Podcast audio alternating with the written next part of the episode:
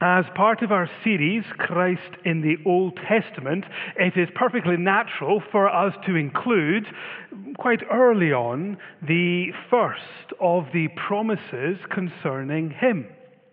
Uh, Genesis 3, our text this evening, uh, will provide that very thing in verse 15.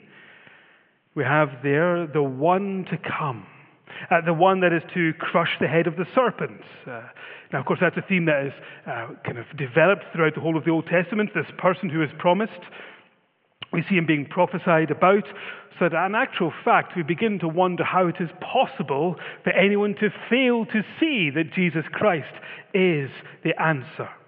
How they could fail to see him when he came as a man and lived and ministered and died just as foretold. In any event, it is here in this early chapter that the first indication that God would come as a man, as a savior, as the one to crush sin and death first appears.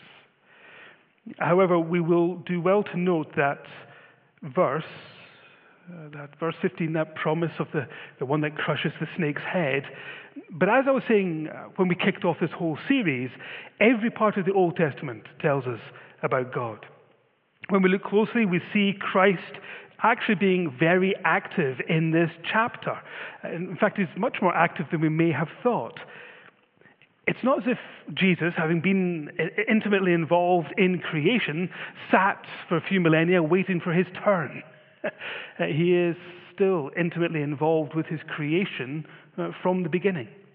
And so uh, there are a number of occasions that he comes and speaks to men and women. There are a number of times that his role as Savior comes to the fore as he rescues his people. There are a number of precious moments where we see who he is long before he is born in Bethlehem. And so, whilst he is promised, he is also active in this chapter. So, let us turn to our reading uh, this evening, found in the third chapter of Genesis and starting with verse 1. now the serpent was more crafty than any other beast of the field that Yahweh God had made. He said to the woman, Did God actually say, You shall not eat of any tree in the garden? And the woman said to the serpent, we may eat of the fruit of the trees in the garden, but God said, You shall not eat of the fruit of the tree that is in the midst of the garden, neither shall you touch it, lest you die. But the serpent said to the woman, You will not surely die. For God knows that when you eat of it, your eyes will be opened, and you will be like God, knowing good and evil. So when the woman saw that the tree was good for food, and that it was a delight to the eyes, and that the tree was to be desired to make one wise, she took of its fruit and ate, and she also gave some to her husband who was with her, and he ate. Then the eyes of both were opened, and they knew that they were naked, and they sewed fig leaves together and made themselves loincloths. And they heard the sound of Yahweh God walking in the garden in the cool of the day, and the man and his wife hid themselves from the presence of Yahweh God among the trees of the garden. And Yahweh God called to the man and said to him, Where are you? And he said, I heard the sound of you in the garden, and I was afraid because I was naked and I hid myself. He said, Who told you that you were naked? Have you eaten of the tree of which I commanded you not to eat? The man said, The woman whom you gave me, she gave me the fruit of the tree, and I ate. Then Yahweh God said to the woman, what is this that you have done? The woman said, The serpent deceived me, and I ate. Yahweh God said to the serpent, Because you have done this, cursed are you above all livestock and above all beasts of the field. On your belly you shall go, and the dust you shall eat all the days of your life. I will put enmity between you and the woman, and between your offspring and her offspring. He shall bruise your head, and you shall bruise his heel. To the woman he said, I will surely multiply your pain in childbearing. In pain you shall bring forth children. Your desire shall be for your husband, and he will rule over you. And to Adam he said, Because you have listened to the voice of, of your wife and have eaten of the tree of which I commanded you, you shall not eat of it. Cursed is the ground because of you. In pain you shall eat of it all the days of your life. Thorns and thistles it shall bring forth for you, and you shall eat the plant of the field. By the sweat of your brow you shall eat bread till you return to the ground. For out of it you were taken, for you are dust, and to dust you will return. So the man called his wife's name Eve, because she was the mother of all living. And Yahweh God made for Adam and for his wife garments of skins and clothed them. Then Yahweh God said, Behold, the man has become like one of us in knowing good and evil. Now lest he reach out his hand and also take of the tree of life and eat and live forever. Therefore Yahweh God sent him out from the Garden of Eden to work the ground from which he was taken. He drove out the man. And at the east of the Garden of Eden, he placed a cherubim and a flaming sword that turned each and every way to guard the way to the tree of life. Amen. Now, Genesis 3 is important. Uh, one of the main reasons that it is important is that we no longer live in the garden. Instead, we live uh, every single minute of every day with the consequences of the fall. And so, as we look through this chapter, I believe that uh, the cause of the fall, the consequences from the fall, and the hope despite the fall, here given in some sort of embryonic form, is really worth looking at. Uh, because, especially, I, I think they are worth looking at because in each of them we see the grace of God being revealed, and ultimately they reveal Jesus Christ. Now, as you'll appreciate, chapter 3 it comes after chapters 1 and 2. Uh, there's always some difficulty when you start in the third chapter of a narrative. Uh, we can actually overlook some of the key elements that have been there in the build up. Specifically, at the outset, we have Yahweh God. Uh, in the text, Yahweh Elohim, uh, uh, Yahweh, which is the personal name of God. It's why I insist on, on, on reading it out, um, as Willie mentioned this morning. You know, I kind of insist on, on mentioning Yahweh because that is his name. And it tells us that this is someone who is ready and open and willing for a relationship, someone who is willing to be known. And that is a very powerful thing. And his name and the title Elohim, it means God of gods. It's a, a, title which talks of power and sovereignty, the creator of heaven and earth. Well, this Lord God, as it's often said, uh, he creates everything. And it's perfect. It is just so. And at the pinnacle of this creation, man and woman, both made in his image, well, they're given the task of working the garden. They have the joy of walking with him in the evening. I mean, he walked with them. That's amazing. Uh, there in the garden, God comes and walks with them. He meets with them. He speaks with them. Now, there's lots of fancy words and fancy titles to describe the moments when God comes and interacts with men. Um, we sometimes have them described as theophanies or Christophanies. Or the, the, whole point is that the second person of the Trinity was active long before he was born in Bethlehem. They're often described as the pre incarnate Christ, we have here uh, all these terms to try and say that Jesus Christ was involved with his creation long before he was born. He walks with Adam and Eve. He will talk with Moses face to face. He will stand with Shadrach, Meshach, and Abednego in that furnace. The one who walks here in the earliest moments in Genesis is the one who in the Gospels will walk on those roads between Bethlehem and Galilee. In fact, he will go along the shore of Galilee. He'll climb the Mount of Olives. He is the same one, and this one who is promised. Promised in Ezekiel 37 or 1 Thessalonians 4 or Revelation 21, the one that is promised to come again in glory and dwell with us. So, when it comes to finding Christ in the Old Testament, we don't actually have to go very far to find him. as he walks here in the garden, the garden that he made. Members were told in uh, Colossians 1 uh, 16, For by him all things were created. And when he was done, everything was good. Everything was just so. Everything was perfect. And it's into that perfection that we have chapter 3, ruining everything. Now, we don't know how long it was after creation uh, that this occurs. It could have been days or years. That's not really the important point. The point is that humanity acts in direct rebellion to the God who breathed life into them. The point is that humanity broke everything, and we have been living with the consequences ever since. The point is that into this perfection we bring sin, death, suffering, and separation from the God who loved us, and all because mankind thought, well, actually, we should be God. That's the cause. Outlined for us in verses 1 to 6 of our text. Now, verse 1 here uh, of our passage presents the villain of the piece, the serpent. Now, he is quite different from the snakes that I have so far encountered. Um, I do not know about you, but if a snake started talking to me, I would be somewhat surprised. I believe that the fact that Eve has no obvious startlement or reaction, I believe this shows us some of what we have lost in the fall. To her, it is a normal event. And so she enters into discourse with the snake as if it was the most natural thing in the world. But the snake brings with him a question uh, that uh, has a certain resonance in his hearers. Did God really say? No longer Yahweh Elohim. No longer the personal name alongside that title, God of gods. No longer the name that tells you of this loving relationship of care and love. Now, devoid of that, we have a gap, we have a distance being inserted between the mighty one and his creation. Now it is just the title, God. And into that gap comes the question did he really say?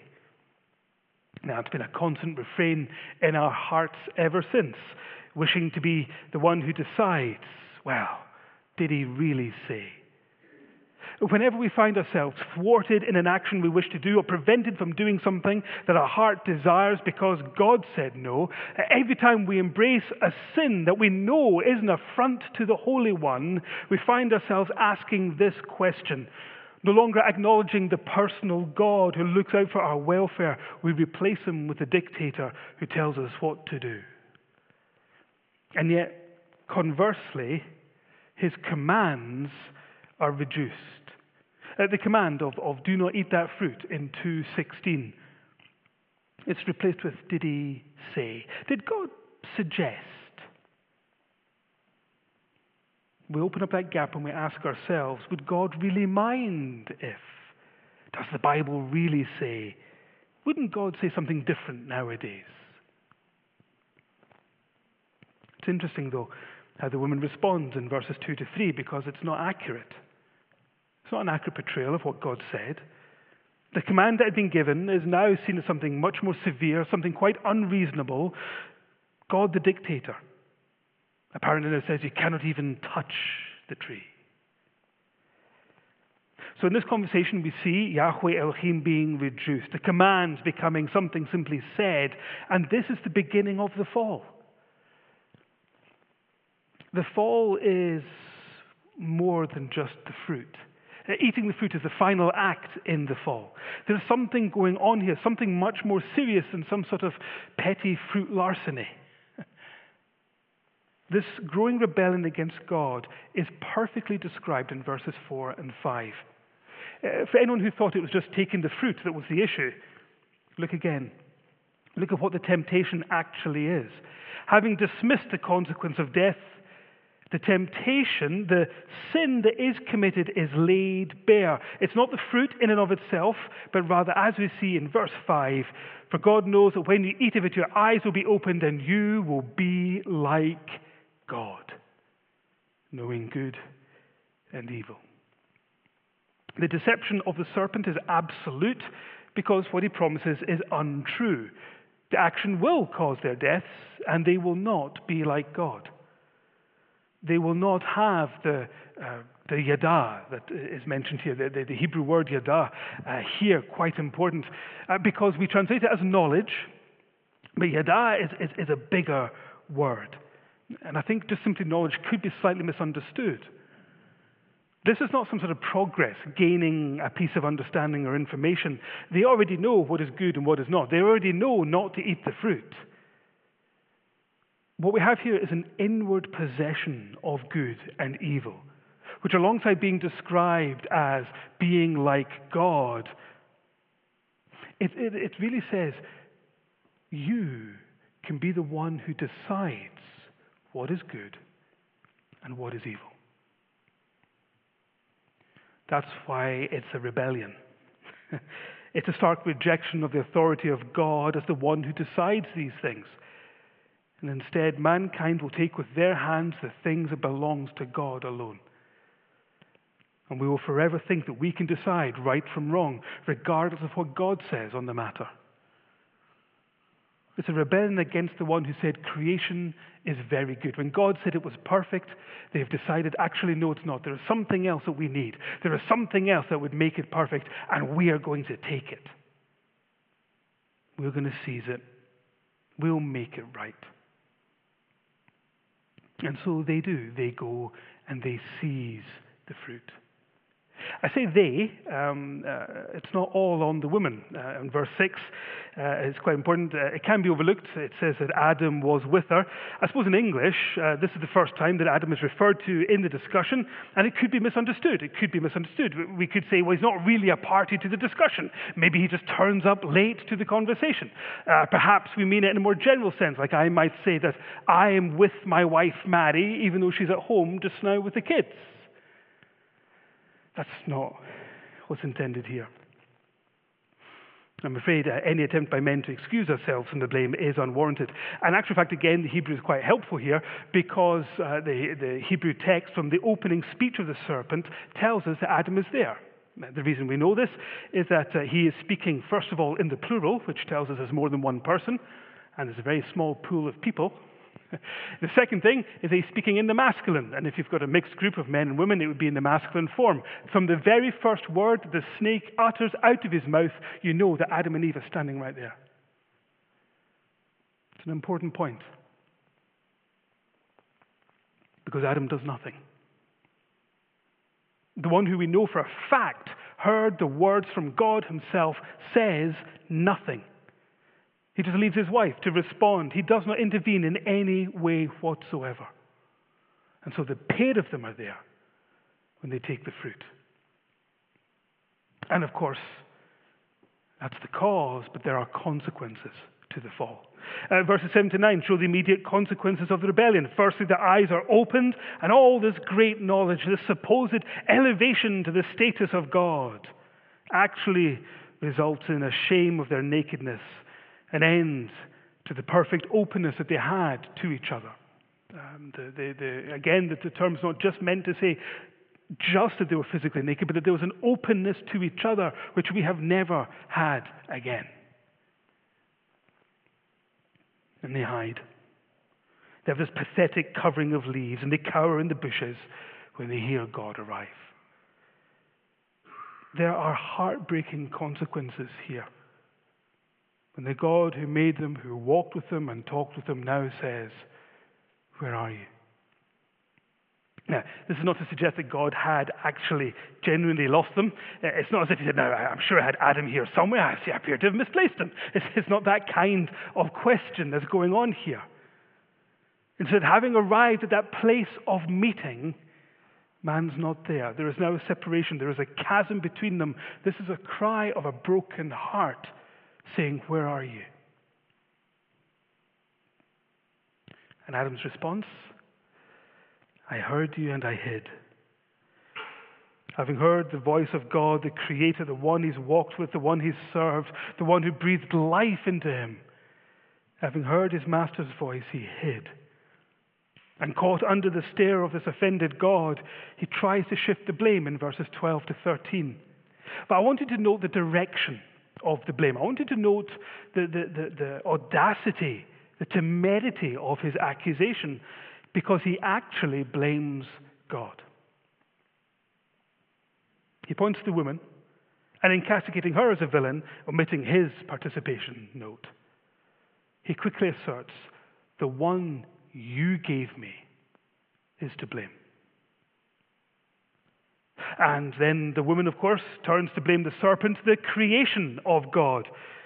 It's not her fault. The blame lies elsewhere. She says, I was deceived. That perhaps she genuinely thought that she would be like God, an equal, able to decide good and evil with him. But there's no deception over knowing full well that it was wrong. The serpent never said they were allowed. He questioned the motives, the goodness of God. They knew they shouldn't do it, and the rebellion left them there standing, broken, marred creatures. There's no deception over the command. The deception is the delusion that they would be equal to God. And on this she was deceived, and on this mankind has been deceived ever since. Now, there's going to be further consequences. Know, having broken creation, the sharp edges of those shattered pieces are going to hurt. The fields are going to resist, the childbearing will be immeasurably painful. And yet, even into this, God can't help being God. In the middle of the consequences, entirely deserved consequences of their action, God provides grace. Now, this is a theme that we see, uh, particularly in Genesis 1 to 11, but, but throughout. You know, when, when Cain is a murderer, God provides the grace of the mark that will keep him safe. when when, when, when uh, we see throughout, when the people of God fail, we see, yes, there are consequences, but God is gracious. So too here.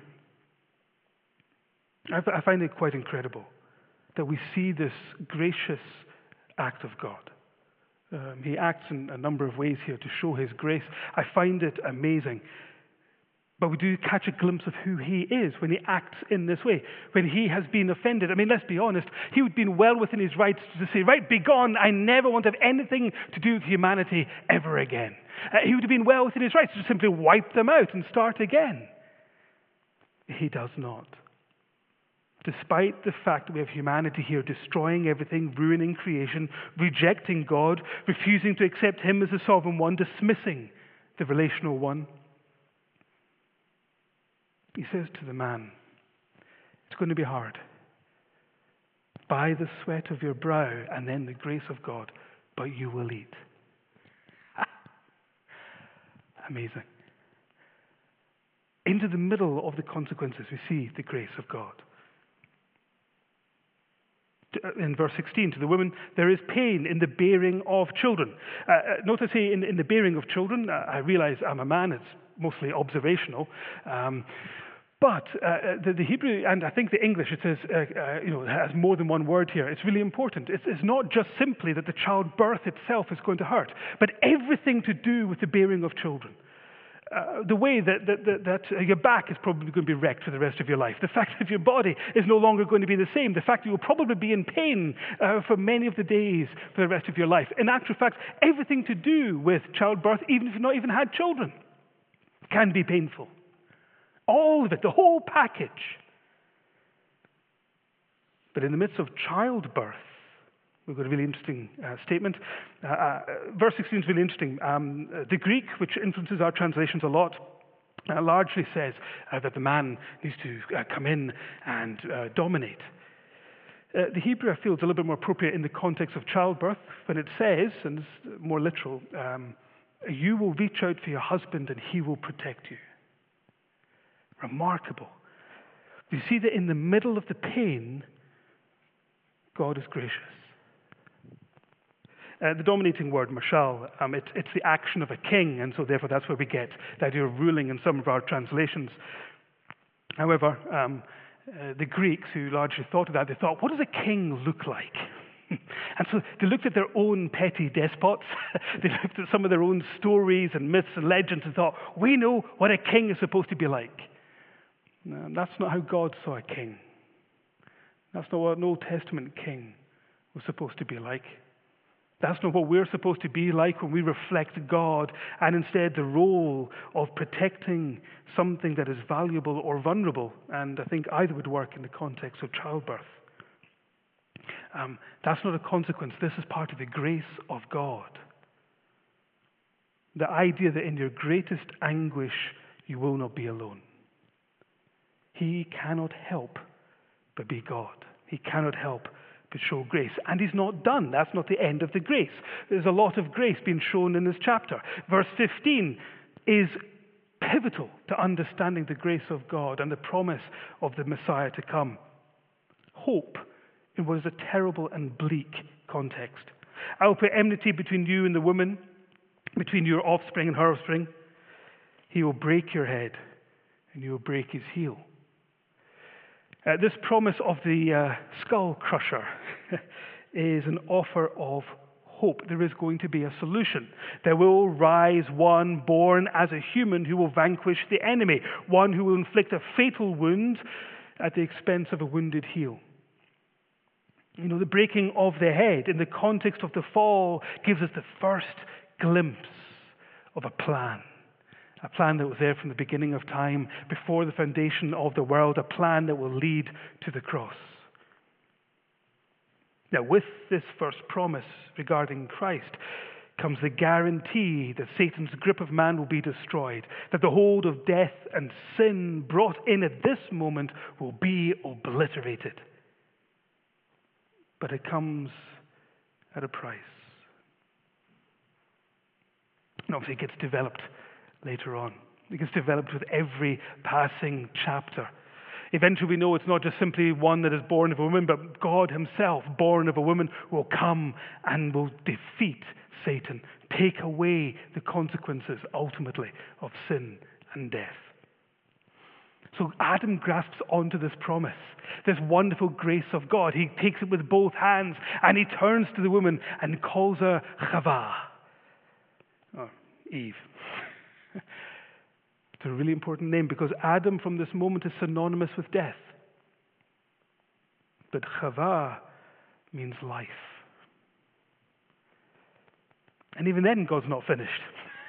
even then, the grace of God that seems to motivate him in his actions towards man continues into verses 21 to 23 and provides the most tender demonstration of who he is as he goes on to clothe them the hands that will carry the scars, the hands that will have wounds inflicted on them at Calvary because of what they have done, dresses them.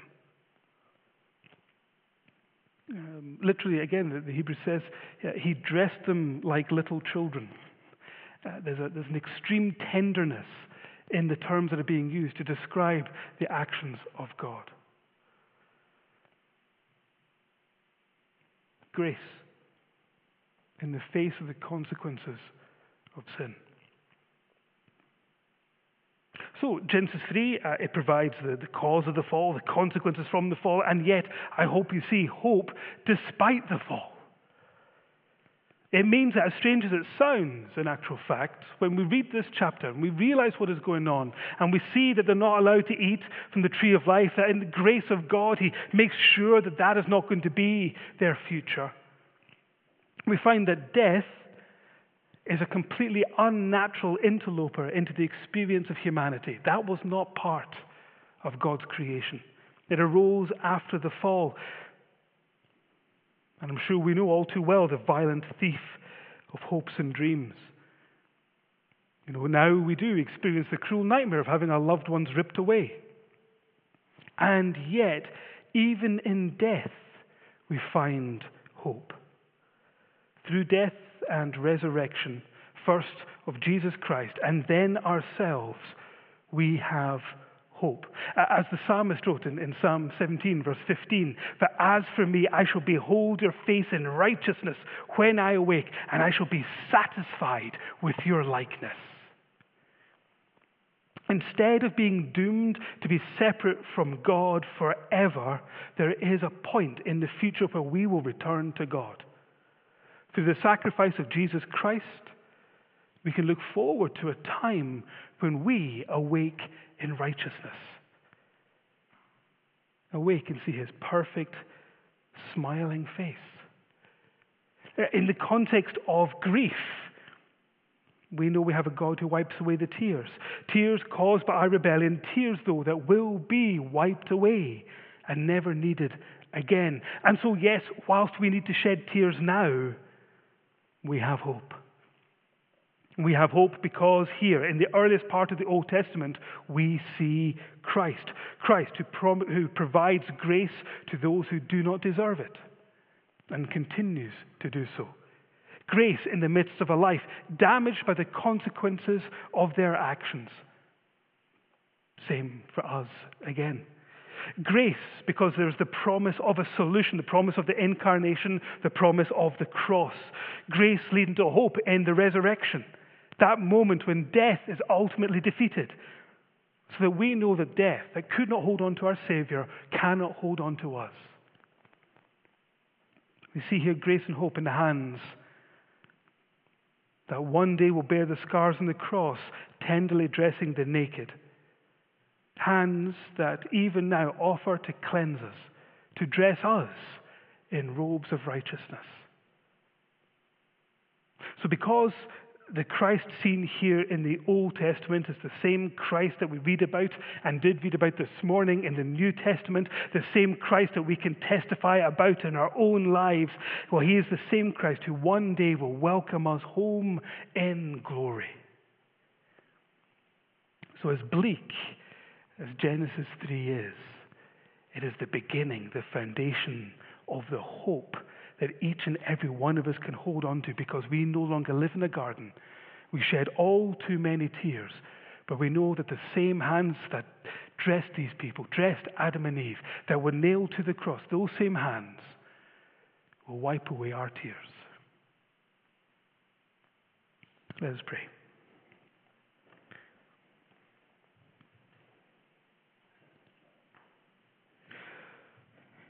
Gracious Heavenly Father, as we read this text and we see grace, for those who do not deserve it, it gives us joy and it gives us hope. It gives us assurance because as we come to you, we know that we receive grace, though we do not deserve it. When we see lives marred by the consequences of their foolish decisions, Lord, we find assurance because we too find grace despite our foolish decisions. We see these two naked and broken people, Lord, being dressed by your hand, we thank you and praise you that you dress us in robes of righteousness, robes that you provided that we could never have managed to take by our own hands. And so, Lord, though we continue to be rebellious, continue to imagine that we could be like God, we praise you that we have hope, not in ourselves not in anything that we might seize by our hands, but because we're in your hands. Lord, let us live a life that reflects that, I pray. In Jesus' wonderful name, amen.